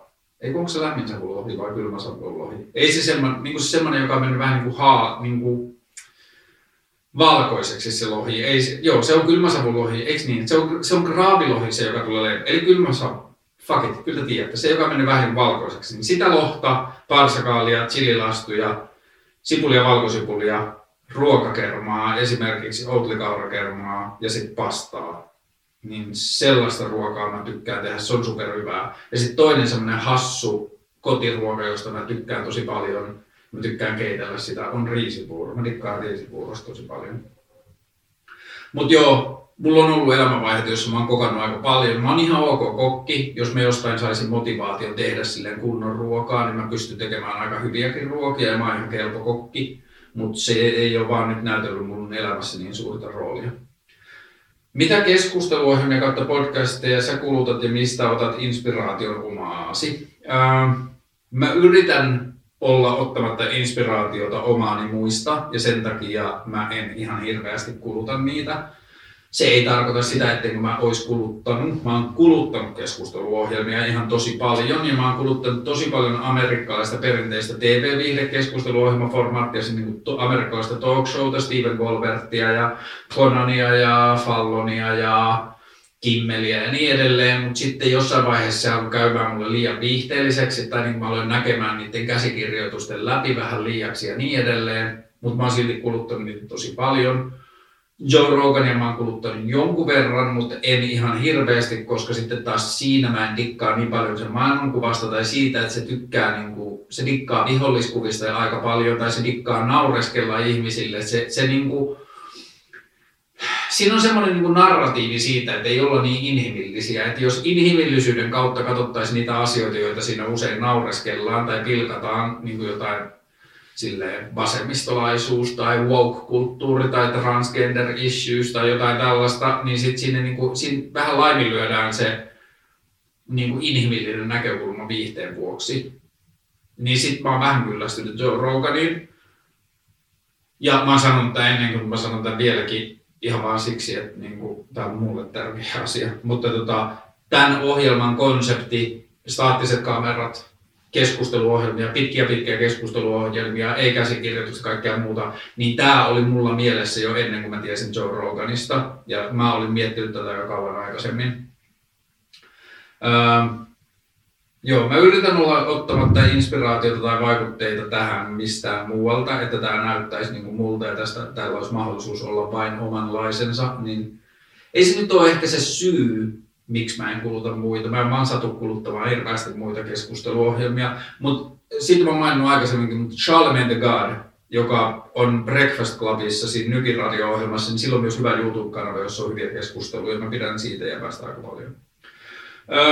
Puhut usein varattomuudesta. Saatko tarvittaessa vanhemmilta rahallista tukea? Mm. Mä tuun 12-lapsisesta perheestä, jossa ei ole koskaan ollut oikein rahaa. Mä kyllä tähän asuntoon muuttaessa sain vanhemmiltani lainattua ton vuokratakuu, takuvuokran, mutta sekin oli vähän niin kuin silleen pieni ihme. Lyhyt vastaus, en mä kyllä oikein, mulla ei ole semmoista taloudellista turvaverkkoa. Sen takia se on varmaan ollut myös aika kuumottava välillä tämä varattomuus mä en voi sanoa enää tämä varattomuus, koska tällä hetkellä mun rahatilanne on, ei mulla ole edelleenkään rahaa, mutta mulla on ensi kuun vuokra jo maksettuna ja näyttää siltä, että mulla on keväällä edelleen töitä, että mun niin kuin arki rullaa, että mun ei tarvi nyt olla paniikissa, mutta ää, mä, mulla ei ole taloudellista turvaverkkoa, että se on varmaan tehnyt sitten niin kuin osittain kuumottavaa. Skeittauksen vaikutus siihen, miten näet kaupunkiympäristön ympärilläsi. Olisiko ollut viime viikolla tai toisessa viikolla, mä olin mun ystävän kanssa kävelyllä ja sitten yhtäkkiä mä sanoin, että venaa, ja sitten mä kävin katsoa, kun siinä oli sellainen liuska, jossa oli muuri ja niin edelleen, niin mä kävin kattoon, että saisiko tähän vauhit, voisiko tästä tehdä tempun tuon liuskan, niin liuskan kautta tuohon muuriin, bla bla bla. Että mulla on se skeittari, kaupunkiarkkitehti silmä koko ajan mun niin kuin silmät etsii koko ajan spotteja ja yrittää niin kuin suhtautua niihin. Ja vaikka niin kuin mä tietäisin, että mun skeittarin taidot ei riittäisi siihen spottiin, niin silti mä kyttään sitä. Ja se on mun mielestä siisti juttu. Se on vähän sama kuin se, että aivoissa on se palikka, joka bongaa kauniita valoja ympäristöstä, niin se tuottaa niin kuin hyviä hetkiä ja nautintoa ja sellaista. Mutta että sitten niin toi skeittispotti silmä on vähän sama, että se vaan niinku tuo semmoista niinku kirjoa ja syvyyttä kaupunkikulttuuriin. Niin joo, kyllä mulla on se edelleen päällä. Ja skeittaus, en tiedä lähteekö se koskaan pois. Mm, mitkä on ollut viisi parasta asiaa kautta hetkeä kuluneen viikon aikana? Juoksu, juoksu, juoksu, juoksu, juoksu. Mm-hmm. No juoksu, sitten viime viikolla mulle tuli Tämä on muutenkin vahva suositus. Mun mielestä Instagramin paras tili on semmoinen kuin organiclab.chip, joka on niin periaatteessa vain vuoria, maisemia ja sitten vanhoja niin kuin ulkoiluvarusteita. Hassu konsepti, bla bla, paras tili. Niin ne teki niiden ensimmäisen kollabotuotteen Salomonin kanssa. Ne oli etsinyt jonkun vanhan Salomonin polkujuoksukengän, tehnyt siitä oman niin kuin tälleen colorwayn, niin mä kerkesin ostaa sellaiset, niitä oli tehty tosi pieniä erä, bla bla. Ne tuli viime viikolla ja nyt mä oon juossut niillä kengillä yli 40 kilsaa. Niistä mä olin hassu tämmönen materialistinen hyvä mieliasia. Ää, mitä muita on ollut parhaita asioita viimeisen viikon aikana? Ihmiset, joiden kanssa mä oon saanut viettää aikaa, juokseminen, ne kengät. Tää koti ja tämän kodin eteenpäin nyrjähtäminen ehdottomasti. Ja sitten lapset oli viikonloppuna mun luona ja meillä oli hyvä meininki. Lauantaina mun tytär 11 kohta 12 V ilmoitti, että mm, mä oon tänään 24 tuntia yöpaidassa challenge. Ja sitten se vietti 24 tuntia yöpaidassa. Oli tosi kovat pakkaset viikonloppuna ja kaikkea. Ja sitten me käytiin mun pojan kanssa kaupungilla jossain, kun se halusi käydä käytettyjä vaatteiden kaupoissa. Me käytiin sen kanssa, niin mun tytär hengas koko lauantai täällä kotona sitten vaan yöpaidassa, kun sillä oli tällainen challenge. Ja sitten oli jotenkin hyvä mennä lasten kanssa. Mikä on sun lempiherkku? Mikä on mun lempiherkku? Kyllä varmaan tällä hetkellä kassalaku, eli ke, noista keskon pienissä kaupoissa kassalla myytävässä, onko se nyt Porvoon lakritsi vai mikä se on semmoisessa pienessä muovipussissa, niin niistä mä kyllä tykkään. Mitä on hyvä arkkitehtuuri sinulle? Mä en tiedä, on niin paljon kauniita arkkitehtuuriasioita, mistä mä pidän, jos on joku tyylisuuntaus, niin varmaan mid-century moderni, josta mä pidän eniten. Mutta hyvä arkkitehtuuri on mulle ehkä se, jos puhutaan kotiarkkitehtuurista, niin mä dikkaan ehkä eniten kodeista, jotka on rakennettu tiloihin, joita ei ole tarkoitettu kodeiksi. Mun haave on, ja sitten kukaan ei pölli tätä ideaa, tai kukaan ei koske tähän, mutta seuraavan 30 vuoden aikana mä haluan ostaa Kaisaniemessä ö, Siltasaarta vastapäätä olevan Helsingin Soutuklubin venepajan ja rakentaa kodin siihen. Näette sitten, miten upea siitä tulee, kun mä pääsen tekemään sen. Mutta tämä on niin mun haave, päästä joskus että joskus mä saisin elämässä sen verran rahaa, että mä voisin haaveilla jotain asumisasioita sille vähän järjettömiä, niin mä haluaisin ostaa jonkun rakennuksen, johon mä rakentaisin kodin itselleni, niin se venevaja siellä Kaisaniemessä on yksi sellainen, johon mä haluaisin rakentaa mun kodin. Mut mun hyvä arkkitehtuuri minulle on oman näköinen arkkitehtuuri ja ainutlaatuinen arkkitehtuuri, enkä tarkoita sitä, että on niin kuin talo, joka on tälleen, vaan mä tarkoitan ainutlaatuista arkkitehtuuria ja sitä, että se on niin kuin in situ, se on siihen paikkaan, siihen tilanteeseen tehty ja niistä lähtökohdista, mitkä on annettu, niin rakennettu niiden ehdoilla.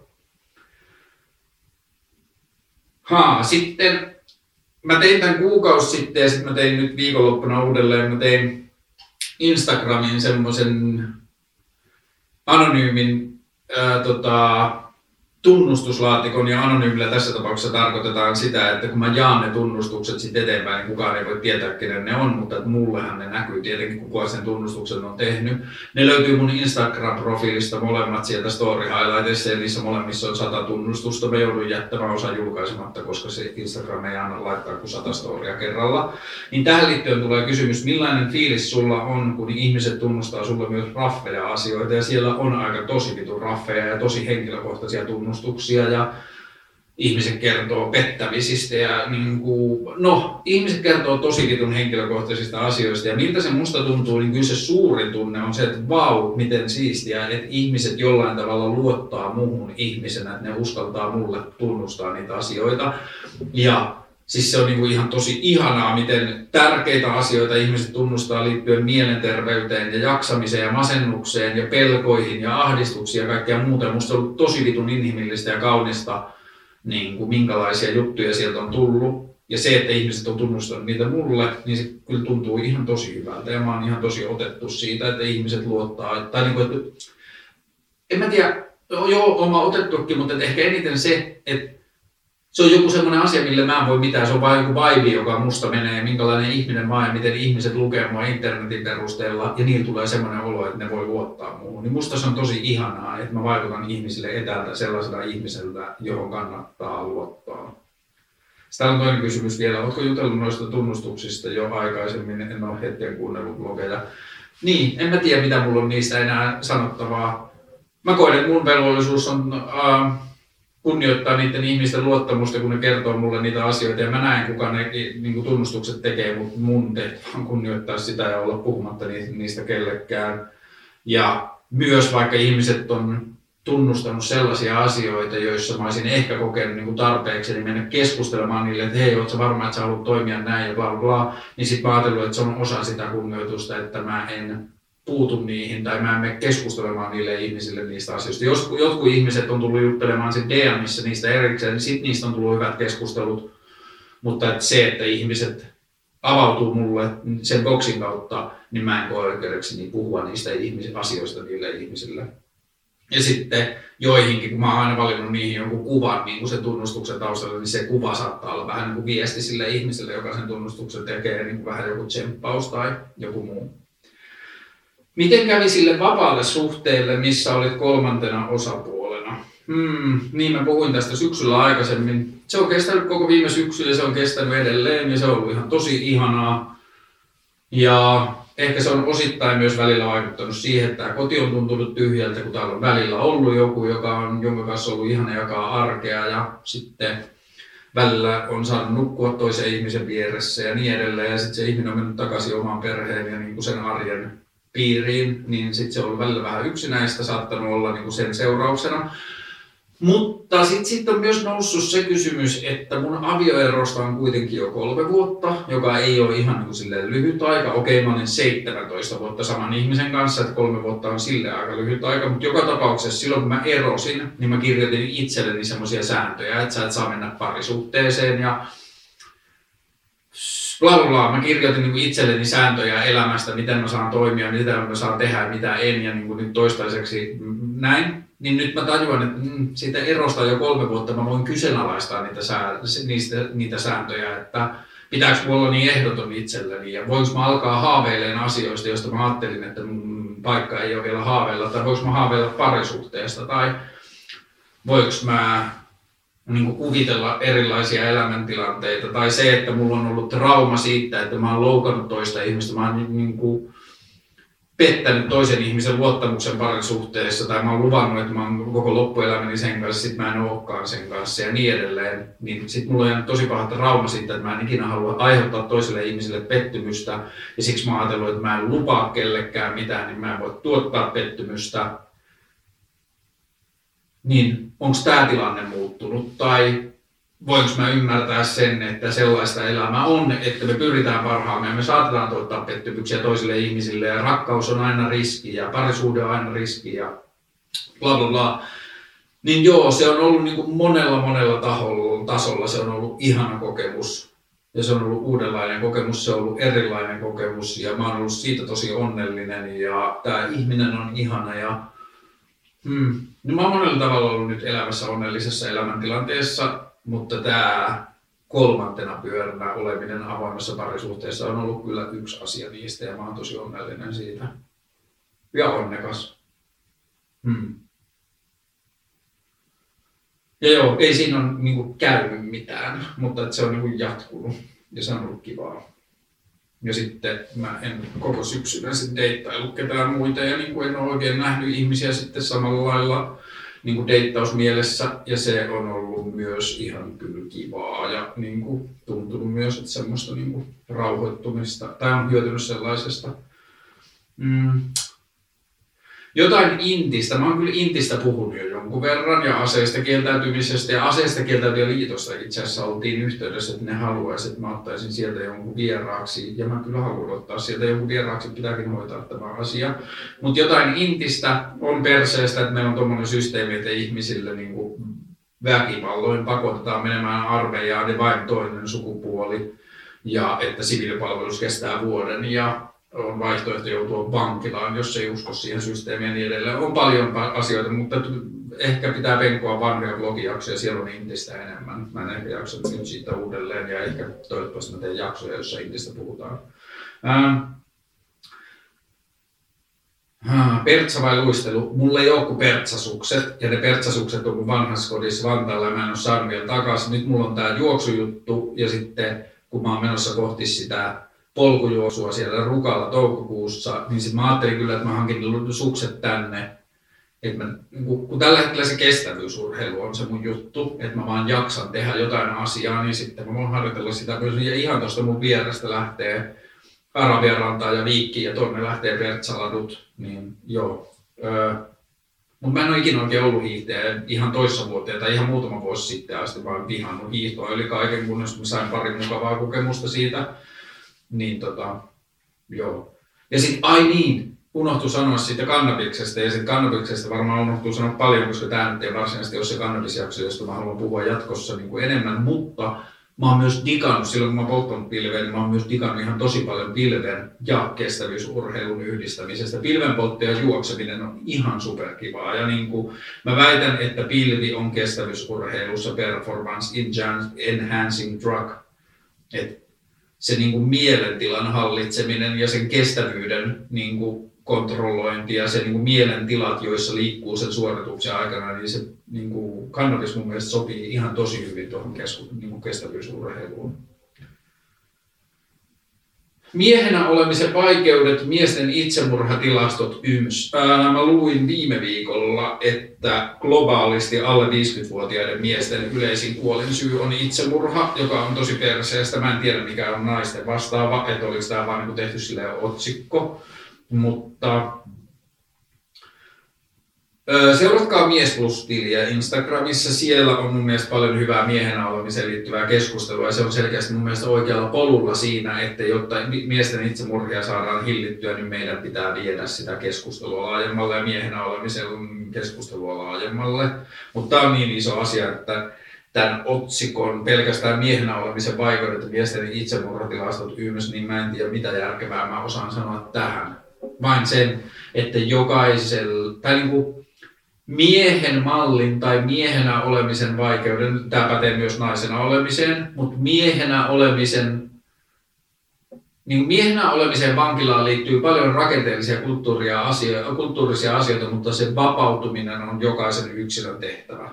Ja se on ihan perseestä sanoa näin, mutta että se vapaut, me voidaan tehdä kulttuurisesti ja rakenteellisesti ja meidän pitää tehdä kulttuurisesti ja rakenteellisesti, varsinkin sovinistisille rakenteille meidän pitää tehdä asioita ja naisvihamielisille rakenteille ja miksei miesvihamielisille yhtä hyvin.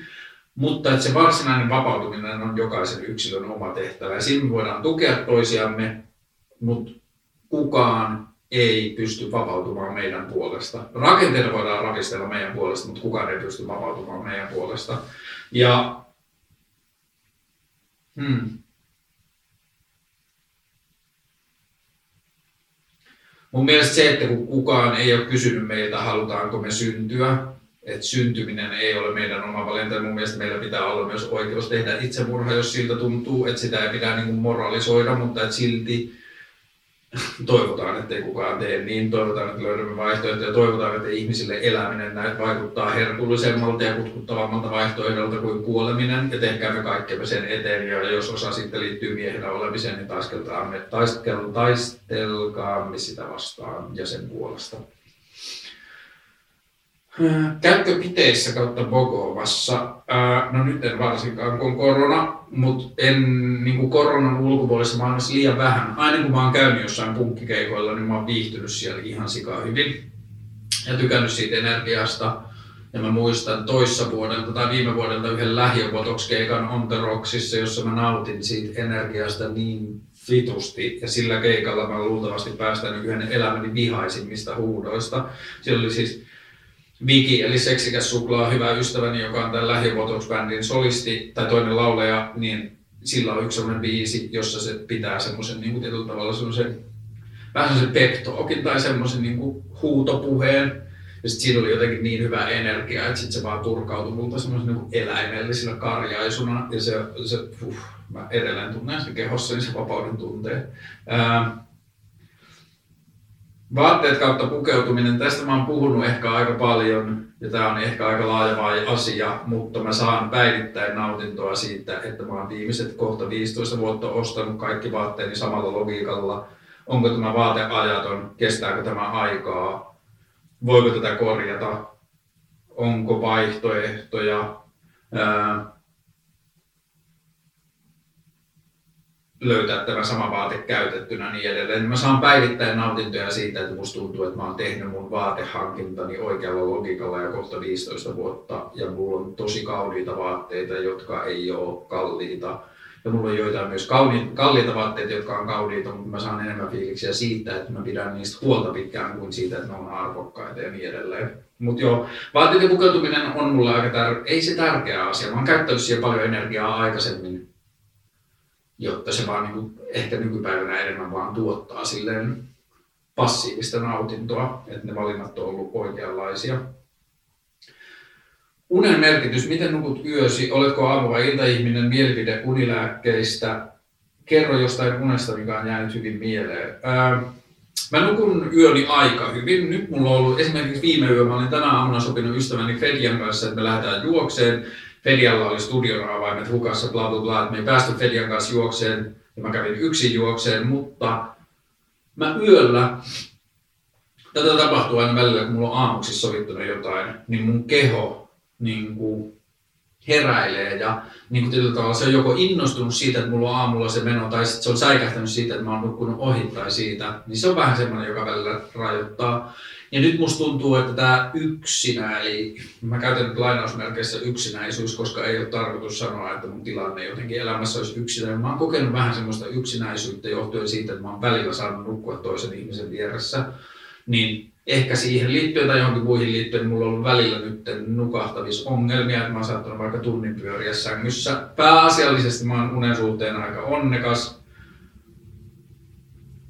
Mä oon nähnyt nyt läheltä tuttavaa ihmisellä vaikeaa insomniaa ja jos unilääkkeet toimii, niin hyvä. Mä toivoisin, että ihmiset eivät joutuisi elämään arkea minkäänlaisen lääkityksen kautta, ei mielenterveyden, eikä unen, eikä minkään muunkaan syyn kautta niin, ehkä on itsestään selvää sanoa, että toivoisin, että ihmiset voivat olla terveinä. Mutta joka tapauksessa mä nukun ihan ok. Ja nyt mä oon opettanut itselleni semmoisen rytmin, että mä, mun pitäisi olla 12 nukkumassa ja mulla on herätys kello kahdeksalta arkisin, vaikka ei olisi mitään syytä. Ja se toimii aika hyvin ja tuntuu sopivan mun keholle aika hyvin. Ja sitten, ha, mä ostin itselleni, mä kysyin ympäristöstä, niin kysyin Instagramista, mitkä lakanat, peruslakanat, halvat lakanat, hyvät lakanat kannattaa ostaa. Mulle sanottiin Familonin puuvilla perkaalit, koska puuvilla perkaalit oli niin upea sana, että mä innostuin siitä. Ja sitten mä ostin ne, jotka oli vähän niin kuin hotellilakanat, maksoivat joku 50 sitten mä olin asettamassa niitä lakanoita sänkyyni ja mulla oli Finlaysonin peitot, joku vanha, joku vanha untuva peitto, bla bla, ja sitten oli ne näin. Sitten mä otin kuvan, johon mä kirjoitin, että onko tämä petaamispiireissä vähän sama kuin jos Nike ja Adidasta sekaisin kuin Familonin ja Finlaysonin. Familonin markkinointi, jotkut ihmiset oli nähnyt tämän postauksen ja laittoi mulle viestiä, että pitäisikö meidän laittaa tämä asia kuntoon. Ja tämä on sitten nyt tämä influencer life, mihin mä oon ajautunut. Että sitten yksi päivä mulle tuli vaan postissa kolme peittoa ja kolme tyynyä mulle ja lapsille tänne kotiin. Ja nyt mulla on sellaiset puuvillaperkaalit, semmoiset rapsakat lakanat ja semmoiset ihan todella mässyt äh, untuvapeitot, joista mä oon sanonut mun ystäville, että mä menen nukkumaan marenkiin. Se tuntuu niin kuin mä nukkuisin niin semmoisen pilven keskellä. Ja kun lapset oli viikonloppuna täällä, mä nukun viikonloppuisin tässä avattavalla sohvalla ja lapset nukku mun sängyssä, eli molemmilla ne semmoiset jättipeitot, niin hyvä, että ne mahtu siihen sänkyyn niiden peittojensa kanssa, kun on vain 140 leveä sänky. Ja tää oli nyt viime aikoina mun uniin ja nukkumiseen ja tuottanut mulle tosi paljon onnea, että mulla on uudet peitot ja tyydyt. Mun kamat oli mennyt jo aika pahaan kuntoon, kun ei ollut rahaa vaihtaa mitään niin sitten oli aika silleen tuhnuiset, niin nyt on hyvä meininki ja tulen siitä onnelliseksi. Ää, alastovuus. Ää, mä oon yrittänyt vähän taistella tuota alastovuuden normalisointia vastaan, tai niin kuin normalisoinnin puolesta. Mm, ehkä kulttuurisestikin joo, mutta itselleni pääasiassa, että, niin kuin, että mulla olisi koko ajan normaalimpi ja normaalimpi tai vähemmän hädeliäs olo omasta alastovuudesta. Kulttuurisesti ei, toi sompasauna on ollut hyvä treeni siihen sitten mä oon tehnyt Instagramin välillä niitä sellaisia, kun mä aamulla herään ja mun sängyn päädyssä on peili, niin mä oon jostain siitä peiton kulmasta tai jostain peiton kolosta niin kuvaillut kännykällä sellaisia videoita peilin kautta, kun mä makoilen jossain siellä niin kuin peiton mutkassa, niin sekin on ollut vähän semmoista niin kuin alastovuuden normalisointityötä. Ja sitten toi on mun mielestä vaan kun maailman kreisein asiat, jossain Instagramissa naisten nännit on joku synti. Siis mä en voi tajuta sitä 2021, what the fuck että miesten nännit voi olla paljon, mutta naisten ei.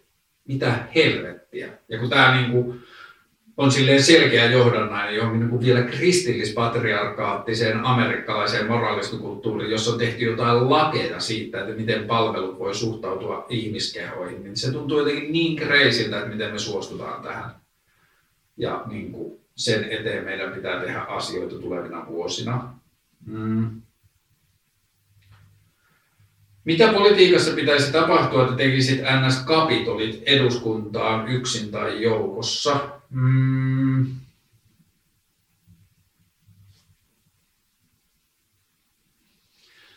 Niin kuin mä en ole ihan varma, uskonko mä sellaisen. Niin, mitä pitäisi tapahtua? Varmaan jotain sellaista, mitä mä en osaa nyt kuvata, mutta sellaista, on tietenkin sellaista niin kuin vallankaappauksetta. Niin kauan kuin se tapahtuu demokratian sisällä, niin mä en tiedä, olisiko mä valmis että vaikka persut sais 45 prosenttia äänistä ja persusta tulisi joku hallitus, puheenjo, niin kuin pääministeripuolue ja persut alkaisi niin kuin laulaa, niin kyllä se niin kuin ihmisten äänioikeuden kun, tai niin kuin ihmisten mielipiteen ja niin kuin sellaisen maailman kunnioittaminen on minussa aika syvässä, että mä en tiedä, niin kuin,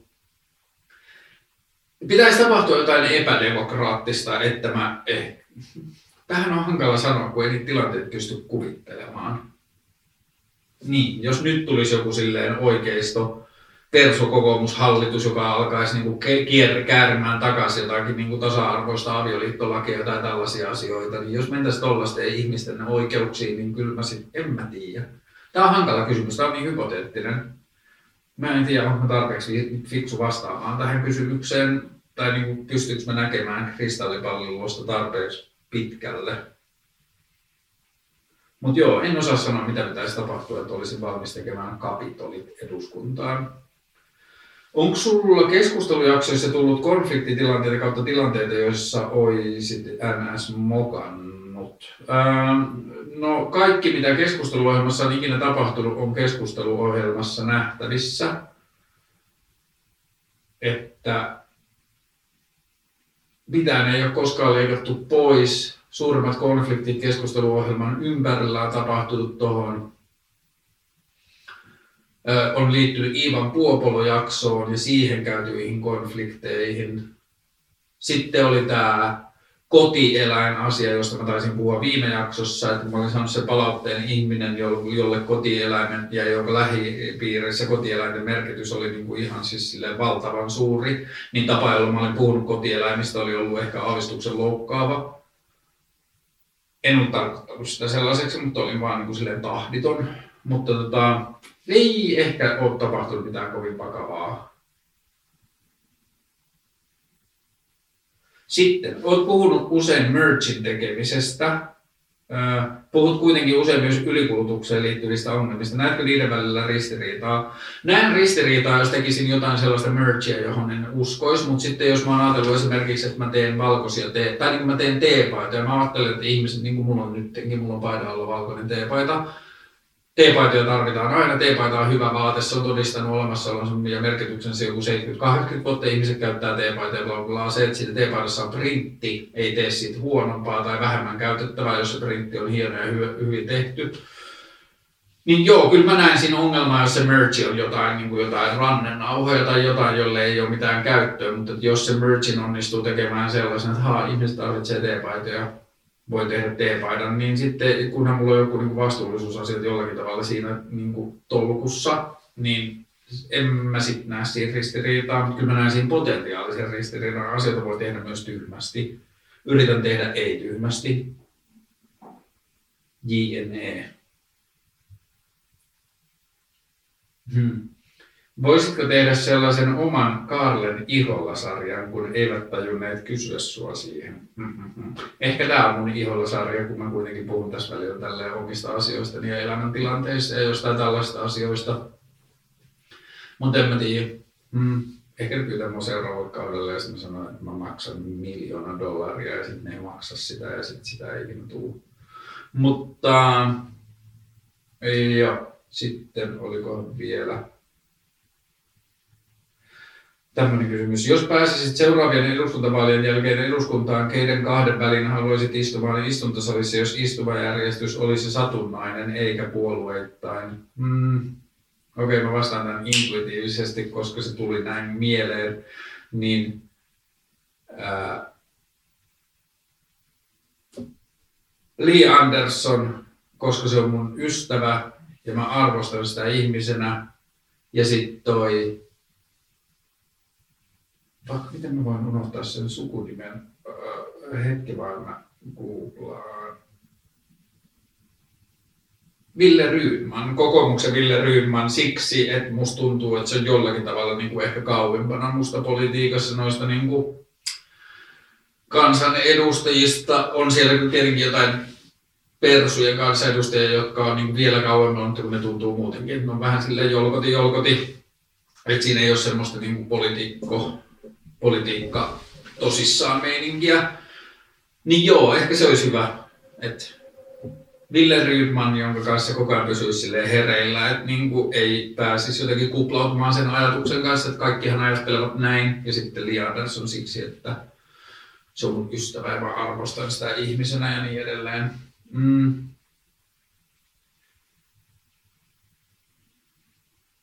Lisää siitä, mitkä asiat tarvitsevat kypsyäkseen enemmän kuin kvartaalin. Mitä niin kuin, niin, mä oon puhunut tästä jotain aikaisemmin, mutta lisää siitä. Hmm. Ehkä se perusajatus kuitenkin on se, että meidän ei pitäisi tehdä mitään asioita kvartaalitasolla, joiden me ajatellaan 50 vuoden mittakaavalla menevän väärään suuntaan. Ja nythän me ei toimita niin. Yritykset on velvoitettu ja yritysten toimitusjohtajat on hallitukselle velkaa tehdä sen, että yritys on tuottava niin kuin vuositasolla ja puolivuositasolla ja kvartaalitasolla. Poliitikkoja, joka on, tämä on niin kuin siis tyhmin asia, että media tekee galluppeja puolueiden kannatuksesta kesken vitun vaalikausien, jolla ei ole mitään merkitystä. Joku kolme vuotta seuraaviin vaaleihin, niin kysytään, että ketä äänestäisit nyt. Ja niin kuin, fuck, ei.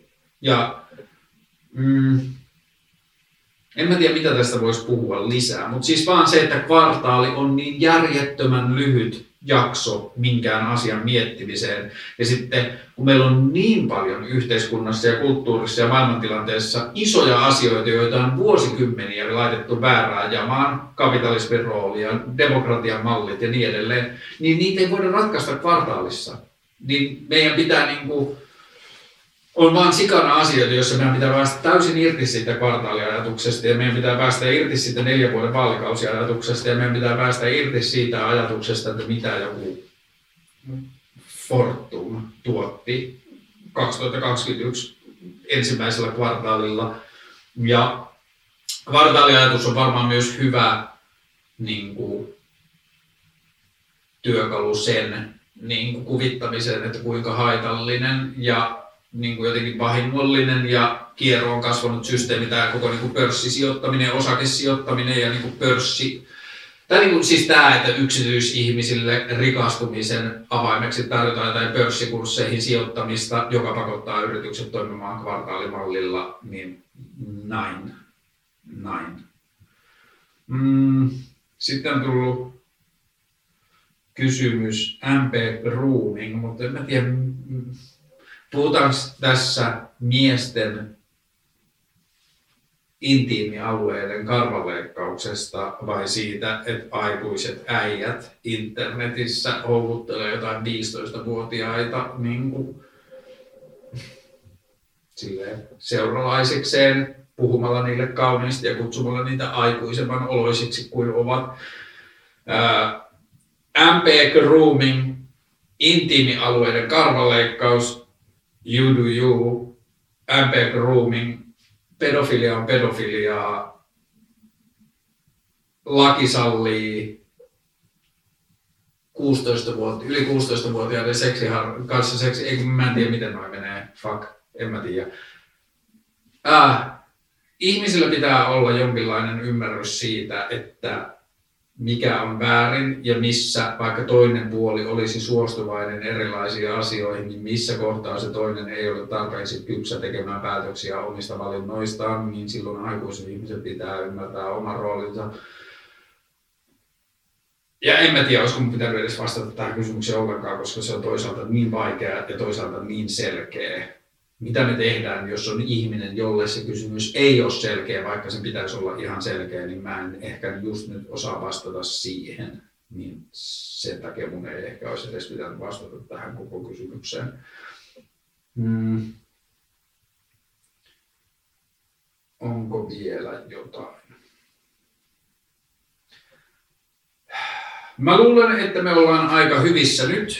Tämä taisi olla pisin tauko blogeissa melkein sen jälkeen, kun blogeja on alettu tehdä, kuin melkein kolme viikkoa oli välissä. Viime viikolla tuli kaksi jaksoa, joista mä pidin molemmista, kuunnelkaa niitä.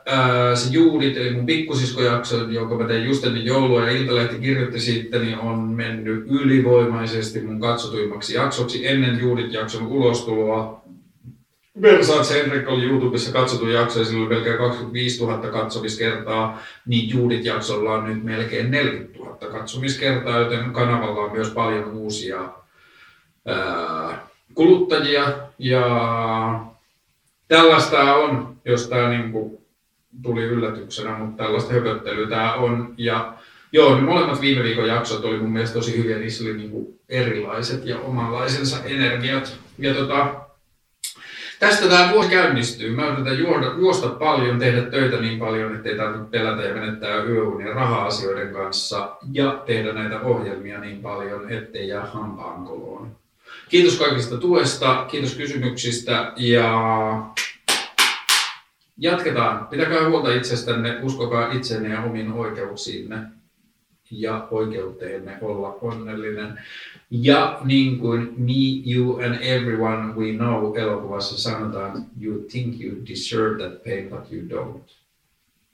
Hyvää alkavaa viikkoa. Moi.